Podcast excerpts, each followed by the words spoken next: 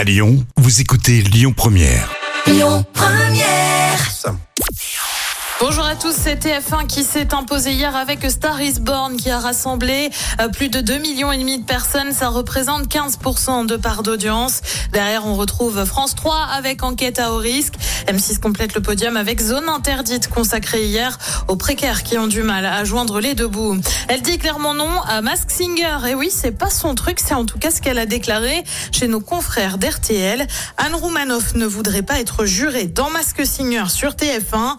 L'humoriste précise qu'on lui a proposé, mais elle a donc décliné et elle ajoute Je ne connais pas du tout la variété, je n'ai pas d'oreille et je ne connais pas les chansons.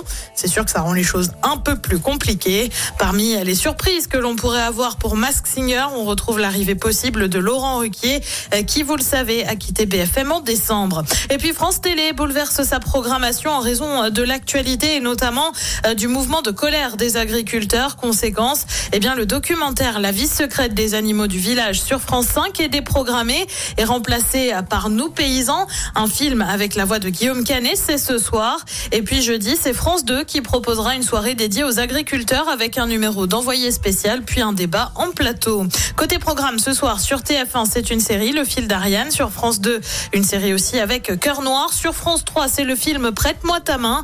Et puis sur M6, c'est un épisode spécial de scène de ménage. C'est à partir de 21h. Écoutez votre radio Lyon Première en direct sur l'application Lyon Première, lyonpremière.fr et bien sûr à Lyon sur 90.2 FM et en DAB+. Lyon Première.